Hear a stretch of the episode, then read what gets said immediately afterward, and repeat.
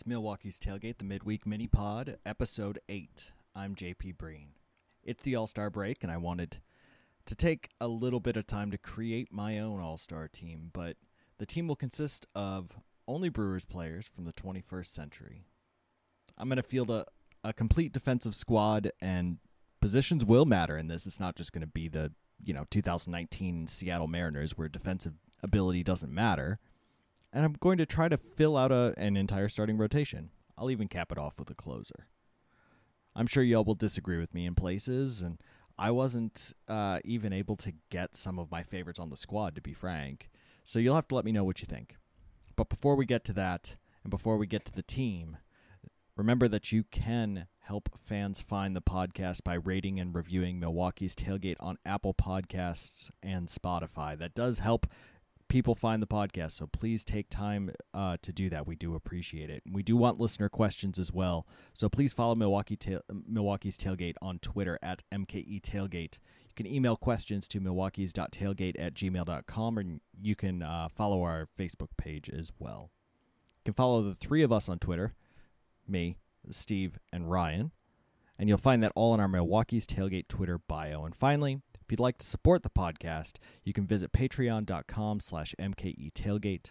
Our M&B and Ball and Glove patrons receive the monthly Minor League Extra podcast, and we will be having that Minor League Extra podcast later this week.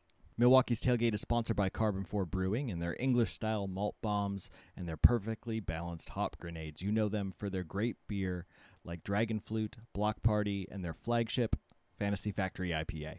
But stop down to the Karben4 tap room at Kinsman Boulevard in Madison be- because they've got Idiot Farm and America AF on tap. Be sure to tell them that Milwaukee's Tailgate sent you, and as friends of the podcast, you, y'all can get 20% off merch in the Karben4 web store with the promo code MKE Tailgate. As always, check out karben4.com for more information. Karben4, beer brilliance. So, a Brewers All Star squad from the 21st, 21st century and trying to figure out where to start, I kind of went back and pulled up some uh, pulled up some leaderboards here to try to figure out who I would try to populate all of these folks. And what I did want to say is there are multiple ways that you can kind of do this, just like there are multiple different ways that you can do the All Star game in real life. It's not just you know, pulling up Fangraphs or pulling up Baseball Reference or pulling up Baseball Prospectus, going to the wins above replacement, hitting sort, and then going through and trying to find out who had the most or who accumulated the most WAR over the course of their time with the Brewers. Because I still think that different things like uh, a player's peak matters. I think if you know you're somebody like Bill Hall, who we'll get to in a little bit here, if Bill Hall, he was phenomenal for a season. He actually has a pretty good case to be able to be this the Brewers' uh, kind of all star shortstop if you take into consideration his one brilliant year over J.J. Hardy. But you do have to consider the fact that Bill Hall really did just have one good year and he didn't always play shortstop. So you have to kind of weigh those sorts of things. Are you going to say, is it the guy who had the best possible season? Is it the most accumulative wins above replacement over an entire tenure with the Brewers? Is it about peak? Is it something in the middle? Is it something? How do you take narratives into into place here? How do you factor in things like uh, MVP awards? I will say, outfield is where it's the most difficult to get to get things kicked off. I think it's pretty clear that Ryan Braun has to be the starting left fielder. I don't think there's there's too much that anyone can complain with there. Ryan Braun not only has an MVP, he's a career 297, 359, 532 hitter. He's got the most accumulated wins above replacement of any hitter in the 21st century with the Brewers. He's got 334 home runs, 209 stolen bases. He's he's a franchise player. And I know a lot of people uh, there well, to be frank, there might be some uh, I wouldn't say a lot of people, but there are going to be some that would want to disqualify him for the the PED scandal, but number one, I think that's a little bit overblown in the first place. I know most people were upset about the fact that he lied and it wasn't really the PEDs. There's so much to be said for whether or not steroids even act, you know, help other than just staying healthy. And we've seen Ryan Braun struggle with injuries since since that point. So there's a lot that gets baked into it, but I think it's really difficult to create an all star squad, try to talk about who the best players are in the Brewers franchise in the 21st century, and not start with Ryan Braun. Ryan Braun's my left fielder. I don't. I, don't have uh, too much time, I suppose, for counter arguments on that one. I, I'll disagree with folks if they want to take into consideration off the field uh, situations.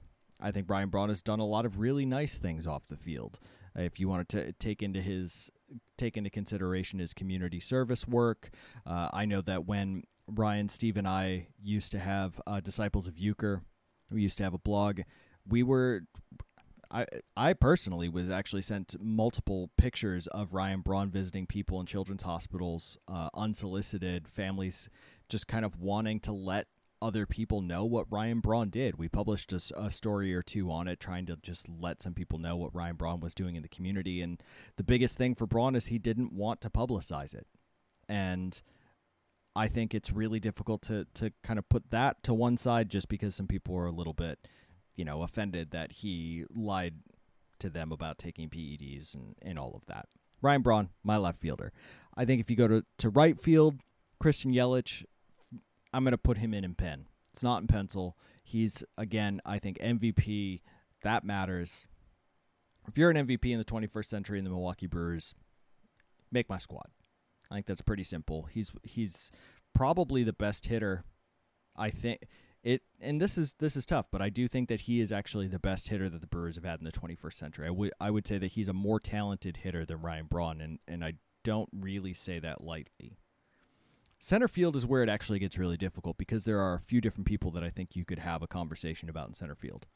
Carlos Gomez gets the nod for me. Carlos Gomez put together almost uh, 20 wins, wins above replacement over his tenure with the Brewers. He had uh, 87 homers, 152 stolen bases. His his WRC, so his his weighted runs created, if that's a metric that that Fangraphs uses to try to kind of determined offensive production as a whole rather than trying to look at individual numbers. As 111 so he was 11% better than the league average hitter over the course of his career with the Milwaukee Brewers. And and that featured some really really big highs. It did feature some lows. But overall entire body of work I think Carlos Gomez brought brought a whole lot of things together that bring him to be the the best center fielder that the Brewers have had in the 21st century. Uh, even if you do take into consideration the fact that some of the defensive metrics actually don't take or don't actually rate him as highly as uh, he probably should be. The gap actually might be a little bit bigger. I do think that there's actually a really good argument for Mike Cameron. I know a lot of people might have jumped directly to Lorenzo Cain, but Mike Cameron I think is one of the most underrated Brewers of the 21st century. He had, in terms of offensive production, exact same as Carlos Gomez, uh, 111, right? 111 wins uh, are weighted runs created, WRC plus, meaning he was 11% better than the league average hitter. And the reason why so many people, I think, underestimate his offensive production is the fact that he had a high strikeout rate. And he had a high strikeout rate at a time in which the narrative around strikeouts is not the same as it is now. It, Mike Cameron is a player that I think if he played in 2019, he would be so much more valued and he would be so much more respected as a player than when he was playing in the mid 2000s. He was, a, I, w- I don't think he was like a, tr- a three true outcomes sort of guy because I think he did a little bit more than that. He didn't. He he wasn't an absolute crater in terms of of batting average. I mean, he was a 247 hitter, uh, which isn't isn't phenomenal, but I think true outcome three true outcomes. If you're looking at guys across baseball in 2019, a 247 average, that's not all that bad. You're not talking about what Joey Gallo did in 2016 or 2018, for example. Lorenzo Cain, I I do think that there is room for him at the table in terms of having a discussion. Uh, I do think that Carlos Gomez and Mike Cameron are better shouts for this team. Uh, that this hypothetical, you know, all-star Brewers of the 21st century, and he ranks third in terms of wins above replacement. If you're using what Fangraphs put together, I also do think there's at least a shout out to Scott Podsednik as well. I don't think Scott Podsednik has any argument to be kind of overtaking what Carlos Gomez did here, but Scott Podsednik is I think he was one of the he was one of the, like the first players that I really remember gravitating to as a Brewers fan. Outside of, you know, outside of Robin Yount, outside of the kind of the standards that you would you would think about. But Scott Podsednik was the player that I remember growing up, just seeing him explode onto the scene, seeing him as a real brew, you know, brewer that you wanted to get behind. Um, Podsednik was that kind of guy for me. But if you get to the infield here, it's pretty straightforward. And part of this is because the Brewers' kind of golden homegrown generation that they were able to build in it was about 2006 to, to 2010 2011 and it's it's Prince Prince Fielder, Rickie Weeks at second base, JJ Hardy at shortstop, and Aramis Ramirez obviously doesn't fit into the homegrown uh, conversation that that w- I was just having there, but Aramis Ramirez at third base, I think is pretty locked on. I in terms of catching, I think Jonathan Lucroy. Jonathan Lucroy, if you actually go by what Fangraphs is putting together, second best brewer of the 21st century, even even uh, more valuable than somebody like Prince Fielder, and that really just goes into defense. It goes into pitch framing. It goes into a whole lot of things. You know that this isn't necessarily built to that this mini pod isn't necessarily built to dive into too much in this sort of uh, in this sort of theme. But Jonathan Lucroy, 284 hitter, you know, 342 on base percentage, 436 slugging. He was above average hitter, or you know, not just for a, a catcher, but he was better than a league average hitter. And as somebody who was a an above average defensive catcher and was an above average hitter, and the fact that he also came up through uh, he came up through the the Brewers system as well. That was that was something that the Brewers have been trying to recreate for quite a while now. This is something that you've you've seen Stearns regularly trade for catchers. You've seen them always take a catcher in the international uh, the international market, usually from Venezuela, and then they will almost always take one or two catchers in the top 10 rounds of the MLB draft. And they did it again this year. They want to be able to create, they want to be able to uh, retain, they want to be able to grow, and they want to be able to acquire young catching talent. Jonathan Lucroy was the epitome of what the Brewers had wanted to do for a long period of time. They're trying to recreate it at this point. They've got some interesting guys down in the down in the minors at this point. Mario Feliciano could be somebody that is able to develop if he continues to develop his defensive abilities. Maybe he is somebody that can come in, be a homegrown catcher that sticks around for five or six years and is one of the better backstops in the NL. Jonathan Lucroy was that guy for a long time. But what I do want to kind of take a step back here because there are two, I would say two or three people that deserve mention because Geoff Jenkins didn't make the squad. Geoff Jenkins, if you go by wins above replacement, fourth best outfielder in the 21st century for the Brewers.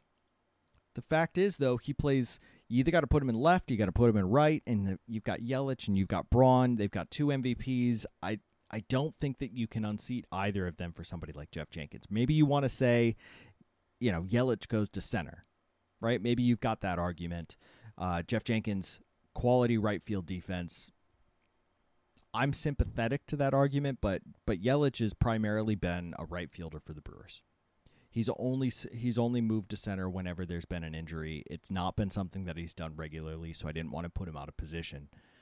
But Geoff Jenkins obviously deserves deserves a shout, not just because of all the you know Brett Favre lookalikes and everything like that, but he was genuinely, I think, one of the biggest fan favorites in the down years. You know, before 2007, 2008, when the Brewers were starting to get good, you know, Geoff Jenkins was the guy that everybody wanted to to kind of hang their hats on, and Richie Sexson was that guy as well. And and the fact that Prince Fielder is there means that somebody like Richie Sexson isn't going to be able to to crack into the team. You know, Jeremy Burnitz is somebody that I think a lot of people might have thought about as well. Corey Hart is probably somebody that people thought of. But when you're trying to kind of narrow down who you would put in the outfield, there's just not a lot of room for, for these players. When you go to the infield, it's actually pretty light. I was surprised by it. right? If you go to third base, it's basically Aramis Ramirez or you know, maybe you want to say Bill Hall, but Bill Hall didn't play a lot of third base. He played a lot of shortstop. His best season with the Brewers was at shortstop, so I wouldn't really want to put him at third base for that. And then after that, you're talking about I mean, uh, Travis Shaw is probably your next best third baseman outside of Aramis Ramirez. Casey McGehee, he deserves a shout in terms of wins above replacement, in terms of his defensive ability. I don't think he really he's he's not there. It's a great story. He was one of the the better clubhouse guys, I think, of the early part of of the Brewers' kind of return to relevance. But I don't think I don't think McGehee has a, a place on this squad. And at catcher, it's dark, man. It's it's Martin Maldonado. Maybe you want to go and say somebody like Kendall, right? Like Jason Kendall maybe has a shot here, but if you go by wins above replacement, uh, and even if you don't go by wins above replacement, if you go by the eye test, I think Jonathan Lucroy is clearly the guy at, at catcher. But at second base, it's Rickie Weeks and nobody. It's a giant black hole it's if you go by wins above replacement, if you go onto Fangraphs and you just kind of search for what the Brewers are doing, it is Rickie Weeks and then a huge, huge gulf, and then maybe if you wanted to give Scooter Gennett the nod as like the second, the the backup guy at second. I mean, Bill Hall's somebody that you could maybe talk about being there. In terms of the infield, it was quite easy to get this done. The starting rotation, on the other hand, it's actually much more difficult because for me, the starting rotation, there are two guys that stick out head and shoulders above everybody else. It's Ben Sheets, it's Yovani Gallardo, right? In terms of what the Brewers have done pitching wise in the 21st century, those are the two homegrown guys that were mainstays in the Brewers rotation for a long period of time. Ben Sheets was somebody that potentially could have been a superstar if he, if he wasn't already a superstar. It was the injuries that really held him back. But in terms of his ability, the Brewers haven't seen anything like Ben Sheets. Yovani Gallardo was what everybody, you know, they wanted him to be the second coming of Ben Sheets. It was it was the fastball, it was the big curveball. He ended up moving to a slider later. His his velocity kind of stepped back. He ended up becoming more of an innings eater kind of guy as he as he kind of grew into his Brewers tenure. But Yovani Gallardo at the beginning, he was absolutely electric. He was the the kind of homegrown Brewers pitching that everybody was starving for. So Ben Sheets, Yovani Gallardo, they're the, the first two out of my starting rotation for the five. But after those two, it becomes really difficult. And I do think that because of that gap, for me, narrative starts to play into this. It, it's about what some of these guys meant to the Brewers organization in the 21st century. And that's why, and I'm sure just with that that introduction, CC Sabathia, for me, I'd put him number three even. Ben Sheets, Yovani Gallardo, CC Sabathia. CC Sabathia was not just a guy who came in and single handedly, not single handedly, but was the deciding factor in 2008 that brought the Brewers to the, to the postseason. But Sabathia was also somebody that signaled the Brewers' arrival and a, a, rival on the national stage, somebody that was as good as CC Sabathia, somebody that came to the Brewers and was able to step into the national limelight and be able to uh, command all of that attention. CC Sabathia for me was a, a transition point. And I you know, I know Ryan has talked about the fact that he wishes the Brewers didn't have to trade for CC Sabathia. I know a lot of people are talking about the fact that you know CC Sabathia's acquisition was a real sign that the Brewers couldn't develop their their own internal options for a long period of time, so they had to make kind of a panic trade for a rental. But if you want to get I sometimes you just got to throw all that stuff away. Sometimes you have to think about what a guy meant to an organization, and if you want to know what the what it really meant to have CC Sabathia come to Milwaukee, they put billboards up to try to convince him to come back after 2008. People were talking about how CC Sabathia was a potential MVP candidate based on a half season in the NL. And I think that, to be fair, there was a pretty decent argument for it. So CC Sabathia for me, number three pitcher for the for the Brewers in the 21st century. Number four, I think you got to go with a workhorse like Doug Davis. I think Chris Capuano is another lefty that you could potentially give the nod to. Doug Davis was a little bit better over his tenure. He didn't pitch as long, or he didn't, you know, he didn't get as many starts as Chris Capuano, but he pitched deeper into games. His, I think, overall production, even if you just look at uh, kind of advanced numbers beyond just the the ERA improvement over somebody like Chris Capuano, but Doug Davis for you know the better part of kind of the the 2000 the aughts basically. He was he was a mainstay. He was the dude that was going to go out every fifth day and and he wasn't going to be spectacular but he was solid.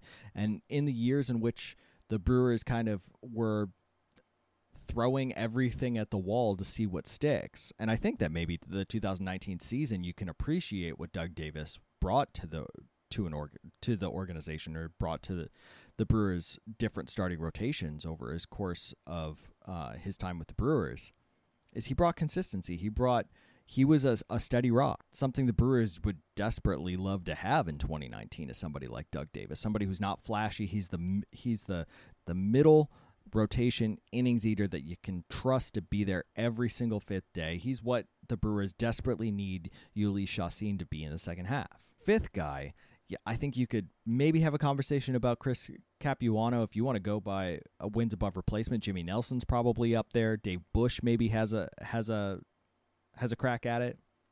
It's got to be Zack Greinke though, right?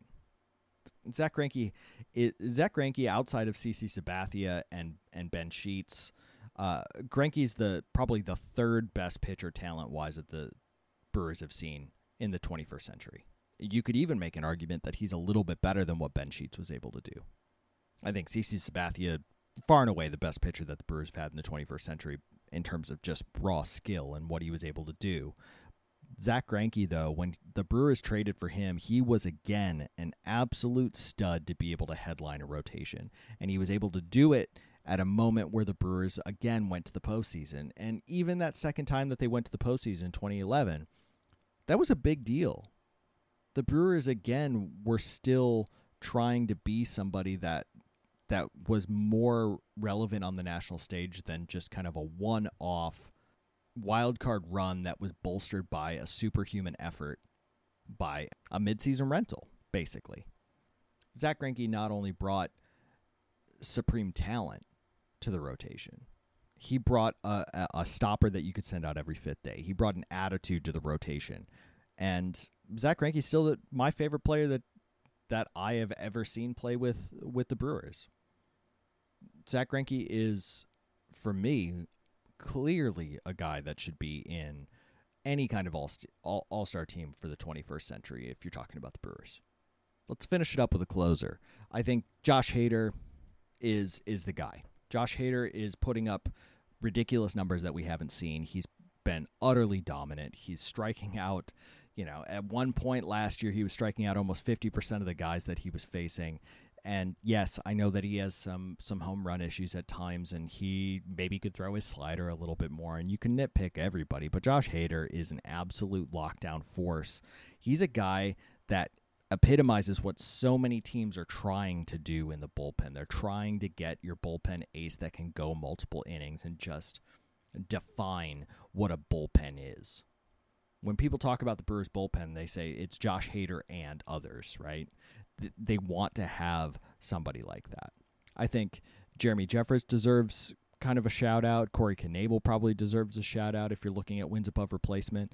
But a guy that actually I didn't really to, to be frank, I didn't remember until I was just looking at some names prior to doing this here. Is Francisco Cordero deserves a shout. Francisco Cordero was was so good. He had 60 saves with the Brewers. He only threw 90 innings, which is why I think you know he's not higher up on these things. But he had a 2.6 ERA with his time with the Brewers. 2.6 ERA, 267 FIP, and struck out almost 12 per nine innings. He was, and he was dominant. And and the trade, it wasn't the trade that you know the we look back Carlos Lee went to Texas, you know, Francisco Cordero came, and and there's a whole thing with Nelson Cruz that people would want to talk about, and Kevin Mench comes in, and, and that's kind of a running joke with with Ryan, Steve, and I. But Francisco Cordero was an absolute workhorse at the back end of the bullpen, so I think he deserves. Uh, a shout as well. And if you're going to say for manager, Craig Counsell for me, best manager the Brewers have had in 21st century, period. End of discussion. That's going to do it for this week. That is my all star team from the Brewers organization, the 21st century. Hopefully, you all enjoyed your all star break, and hopefully, y'all will uh, kind of tweet me or send me an email or, you know, direct message me. Sometimes get direct messages off of these sorts of, of mini pods people saying that they agree or they disagree or trying to, to ask questions. And so feel free to, to direct message me. That my DMs are open. So let me know what you think. I know a lot of you are going to want to get Geoff Jenkins into the squad. I, I completely respect it, but um, you know, it is what it is, right? Sometimes you too many MVPs. What are you going to do? Brewers shouldn't acquire so many MVPs, I guess, if you want Geoff Jenkins to get into the squad. But you can join our Patreon uh, by visiting patreon.com slash mke tailgate. Patrons at the m&b and ball and glove levels receive the monthly minor league extra podcast that's going to be coming out later this week. And you can follow us at mke tailgate. Please submit questions to milwaukee's.tailgate at gmail.com or through our facebook page for milwaukee's tailgate baseball podcasts. And don't forget to subscribe to the podcast on Apple Podcasts, Spotify, Stitcher, Overcast, Pocket Cast, all of those places. You can leave reviews and help people find the podcast that I was talking about earlier. So thanks for listening. We'll be back on Monday with Ryan and Steve. I think we're all going to be able to finally be on a podcast together, which is going to be fantastic. And then we're also going to be trying to put together a little bit of a giveaway for all of our listeners. So be sure to stay tuned for that. And we'll talk to you on Monday on Milwaukee's Tailgate.